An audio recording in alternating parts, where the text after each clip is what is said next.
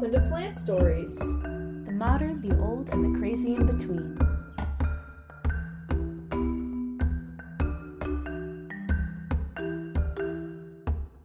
Myth or fact?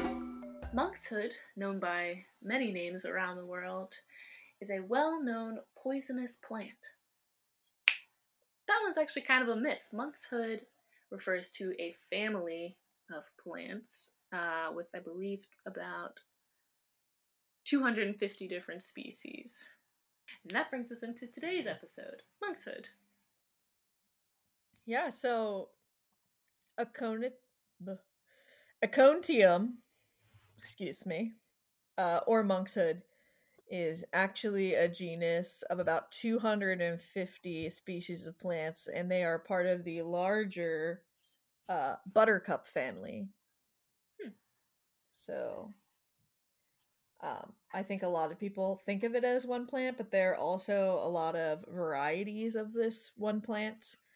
Um, other names for it include wolfsbane, blue rocket, friar's cap, wifesbane, um, and kind of the few different types that are the most well known and that we'll probably focus on today are Acontium carmichaeli, which is the variety used in Chinese medicine, uh, Aconium lycotonium, which is the variety mentioned in European folklore. It grows in uh, Europe and Northern Asia. It's probably the most popular uh, one that you hear about.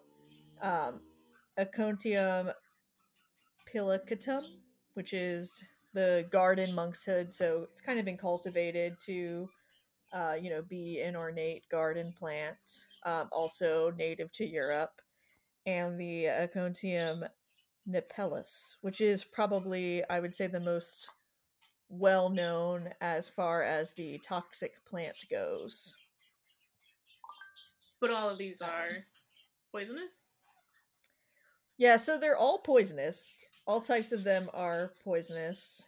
Um, some of them, I think, probably a little bit more than others, but all still very toxic. Um, very little of it is needed. It, the entire plant is toxic from head to toe, tiny root to giant leaf. Um, most of them are native to the northern hemisphere. They enjoy rich, moist soil. They like streams or like open woods. Um, they are very often cultivated for their beautiful hooded flowers, which come in shades of blue, ranging from like icy blue to this deep indigo. I know that as a florist, I personally have used some in floral arrangements. Um, Did you have to wear gloves? Was it safe? I'm sorry, what did you say? Did you have to wear gloves? Was it safe for you to be like touching and working with? Um, it is. Uh, I personally never had an issue with touching it, but I do know some people who did in, especially in like more enclosed spaces where they were uh, kind of like breathing in any debris or using their bare hands to scrape leaves and stuff off. I personally did not tend to uh, use my bare hands anyway to like get off excess foliage or anything like that. So I never experienced anything like that, but I do know some people who did. Um, it's very similar plant as far as looks go to larkspur, although larkspur doesn't have hollow stems and monkshood does. Uh, it has a very long blooming period too, so it's very popular for that reason as well. It can be cultivated for a long period of time in a garden. It stays flowering from about late summer to the first frost, so uh, you know That's that can be a good couple months for in many places.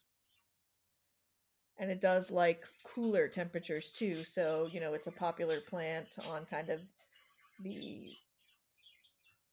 you know, more or less temperate zones than we've talked about before, I would say. Yeah. More northern. And it is also kind of similar to when we talked about uh, water hemlock and poison hemlock, one of the most uh, poisonous plants in existence. It is up there for sure. Like how much? How much would I guess cause something serious or death?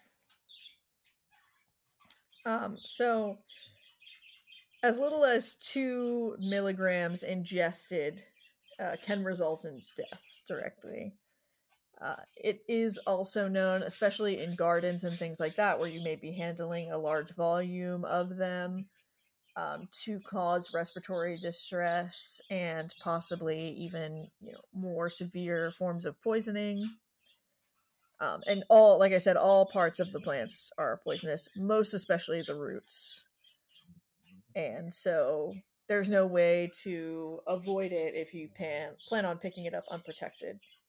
Mm-hmm. And it does have the potential to be absorbed through the skin. Any But oddly enough, despite all of this poison that we know of, it is one of the first plants that was grown as an ornamental, uh, kind of beginning in medieval times, both because it does have these kind of uh, medical properties that we know of, and also because it was pretty. People liked the blue flowers.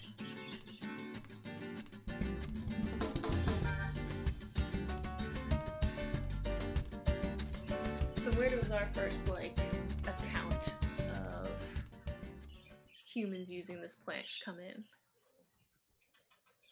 Uh, it's definitely mentioned again, you know, by the Greeks.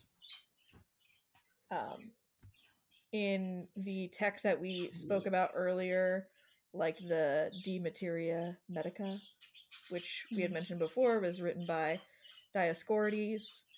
Uh, it describes the type Lycotinum as the poison uh, most often to kill wolves and other large beasts uh, usually by either uh, making poison tip arrows or by putting the poison on some kind type of raw meat and leaving it out for these beasts to ingest.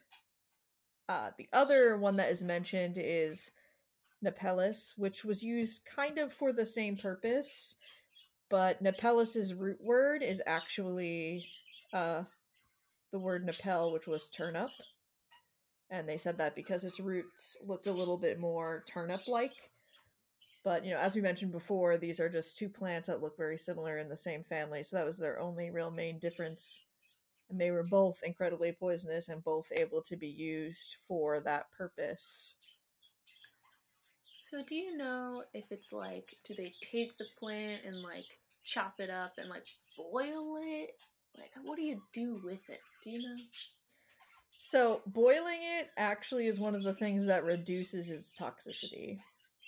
Hmm, Uh, my instincts were often it's ground or just like mixed in with other things.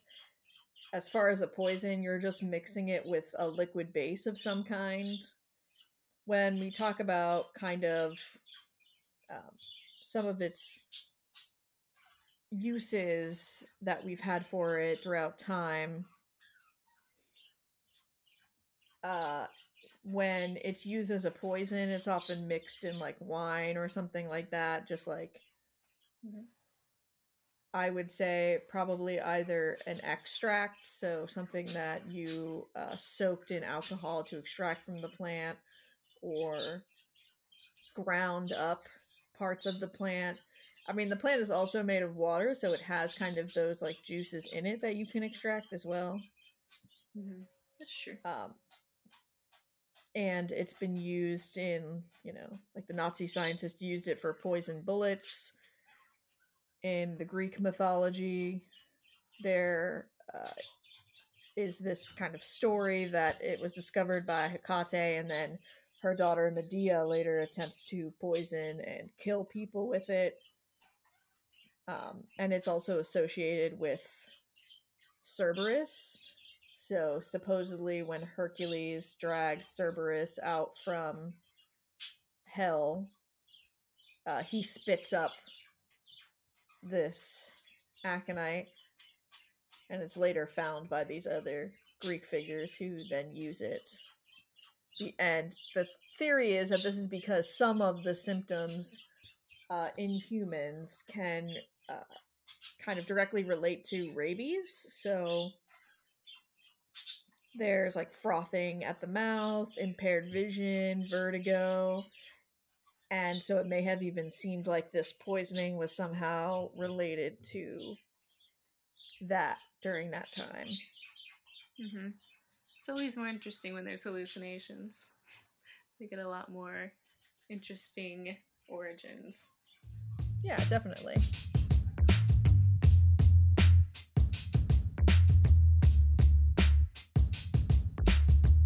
Monkshood is actually considered such a powerful tool in Chinese herbal medicine that uh, it's considered something that can even revive the dead, quote unquote. And for about 2,000 years, it's been referred to as the king of all herbs. Uh, so it's a very revered herbal remedy that they've been using for quite a long time. Antidotes for the poisoning are found in some of China's earliest texts. Uh, so it's imagined that it has been used for quite some time. Uh, like we talked about before, there are different varieties of this plant, and they do use a very specific version of the plant to make sure that they're able to use it for traditional medicine because there is kind of this idea in Chinese medicine that where something is grown has a great effect on the power that it holds. So, uh, taking something from somewhere else might essentially like mess up the potency or uh, the effectiveness of the medicine itself. So, the most traditional version of this plant is grown in Mianzhu in the region of Shu or the Sichuan prob- province. Um, and they use specific growing techniques and handling techniques, including uh, boiling and roasting, especially because the specific poison is sensitive to heat, or mixing it with other herbs and with the intent of limiting the toxic effects of the plant itself. So, mm-hmm. even though it is used as this medicine, it's often prepared in very small doses. Uh, there have been cases where people have taken these herbal remedies without the advice or uh, consultation with a professional and have in fact poisoned themselves and died mm. from trying to use this as just a regular herbal remedy. Um, and it is recognized by the community as being also poisonous, something that has to be prepared with care. Um, but that aside, it's also considered a stimulant for the spleen and kidneys and it's a popular treatment for malaise, which is just a general kind of feeling of unease or unwellness, uh, general weakness, poor circulation, cancer, and heart disease, and is occasionally used in essentially, you know, smaller, maybe even like micro doses for colds, flu, rheumatism, and congestion. Wow, it really works for a wide variety. Yeah, and that's kind of why they do see this plant as, you know, such an important herb. But definitely in everything I kind of discovered, it is also that reverence is kind of like the great power that comes with it. Like it's a great gift, but it also, you know, has a lot packs a big punch essentially, and so it has to be done the right way. So, uh, like we talked about earlier, this is the specific variety Iconium carmichaeli, I think is how you would say it. But again, I'm really horrible at pronouncing these names. Sorry, everyone. I think it sounds Um, good. Don't worry. but it it is a very, you know, it is a specific type of the plant. If you were to go out, you know, into your own backyard, for instance, and grab garden monkshood, that would not at all be the same. uh, you know, if you were to receive it from a person practice in traditional Chinese medicine, it would be something that was prepared and, you know, hopefully given to you in a very small dose to hopefully in, get the effects that they're looking for to help you cure an ailment. So, definitely not something you want to just try on your own. Well, speaking of curing an ailment, I know monkshood best as wolfsbane, which has a long history of being associated with uh, werewolves. I think it's lycanthropy, something like that. Uh, the disease of being like infected as a werewolf, and that you know it's had a lot of, you know, for starters in Harry Potter. always has good herb references. um, Professor Snape makes a potion for it for Professor Lupin to like help aid in his transition of the werewolf form.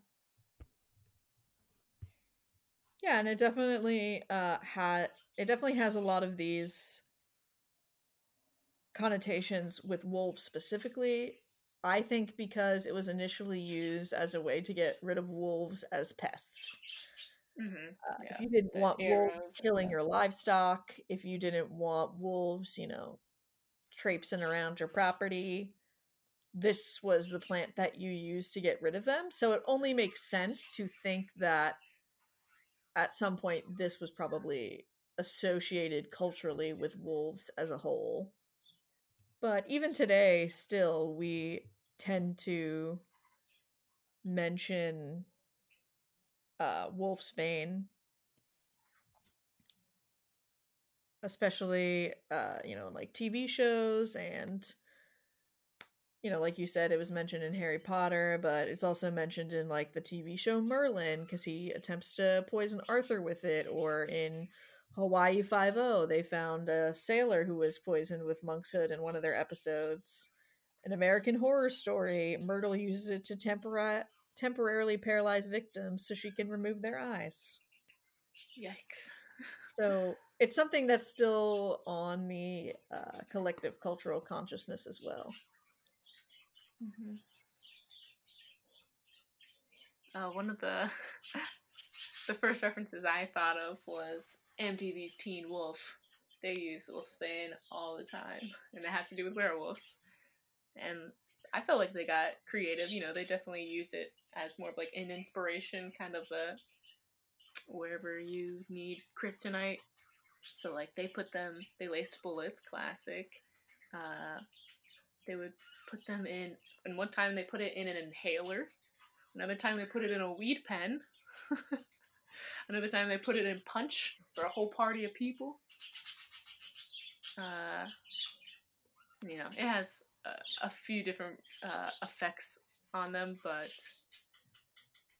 that was like that for me as a kid. That was one of the first references of Wolf's Wolfsbane, so I was like, oh, obviously.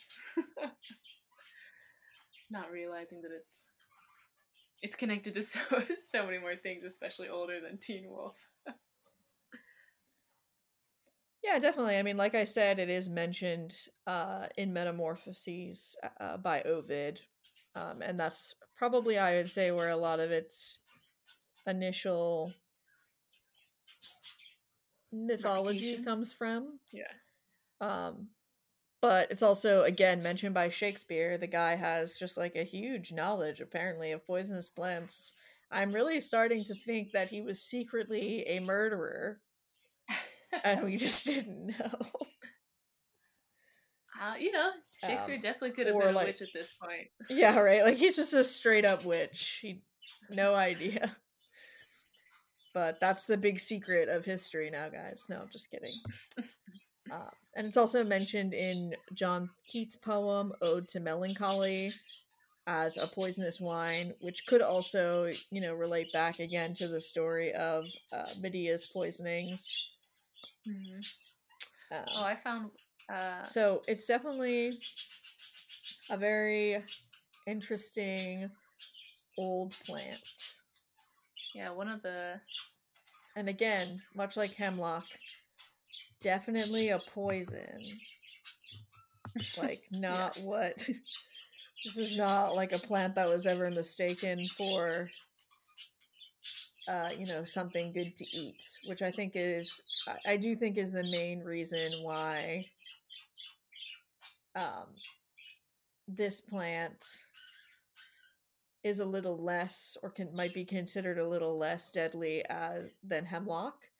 You know, hemlock can be mistaken for other plants in the parsley family. This plant is very much like brightly I'm here and you can identify it pretty easily from other plants.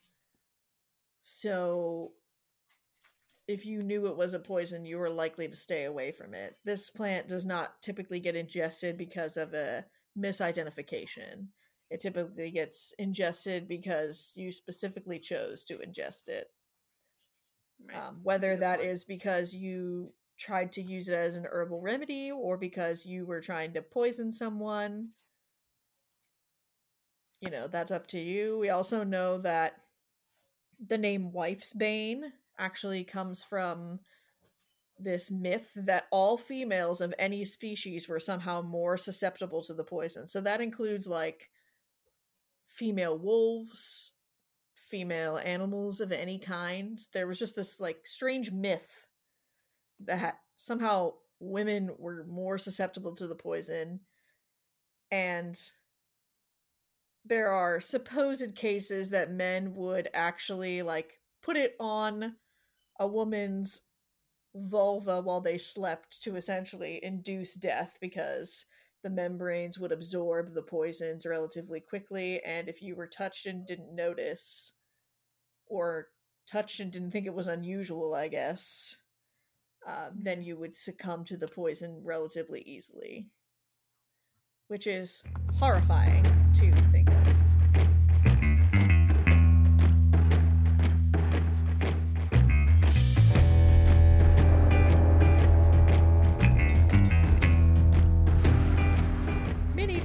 if you want to use this uh, as an herbal remedy which some people i know are tempted to do even though i don't suggest it make sure that you consult someone who knows a lot about this. You know i can't tell you that it is not a long-standing traditional uh, herb that has been put for use. But like I said, there have been cases, even in more recent times, of people taking it without uh, someone knowledgeable's advice or approval. And that does not mean a friend. That means like a trained professional who's been certified to administer these types of things. Um, and you can find those people. I have looked it up. Those people do exist. So I would definitely consult with someone before you just take this on your own. It is incredibly poisonous if you're going to work with it in large quantities for florals or um, you know it, put it in your garden or something make sure that you are wearing gloves. I know i am 100% guilty of not always wearing gloves even though i know i need them because i hate having stuff on my hands but this one uh, it's important to recognize that it can cause you distress. If you start feeling distress at any point, you should walk away. And that would be my general advice for coming in contact with or dealing with this plant. So, what are we going to talk about in our next episode? On our next episode, we're going to talk about oleander. Oleander. But that sounds so nice. It does, doesn't it? It's poisonous. Uh, it would be such a high responsibility and a hazard, but this show has been making me really want to make a poisonous plant garden. Like yes. something really well fenced off. I think that would be a terrible idea, but you go for it if you Mhm. want. like, I support wouldn't you as your friend. I wouldn't be allowed to have any pets or small children over. Yeah, honestly, poison poisonous plants are really interesting and kind of once we uh my plan is that once we uh talk a little bit about these poisonous plants, this season is going to be much longer, by the way. Uh, we're also going to go a little bit into poisonous foods and also some dangerous plants. So, talking about, uh, you know, potentially like drugs, so marijuana and cocaine and things like that, where those kind of plants come from. There are some plants even that you might not necessarily think of because they're not popular here, but they're extraordinarily popular in other countries and also have a lot of uh, dangerous qualities to them. And I'd also like to talk a little bit about exploding plants because those are fun. and when I say exploding, I, I don't mean the whole plant like combust, but that's a whole interesting subject too. Anyway, Leave the mystery. so there's more. There's more than just poison, but we're starting with that because it's fun. It is fun. Uh, well, thank you guys for joining us on our latest episode of Plant Stories Dangerous Plants. We look forward to you joining us next week as we talk about oleander.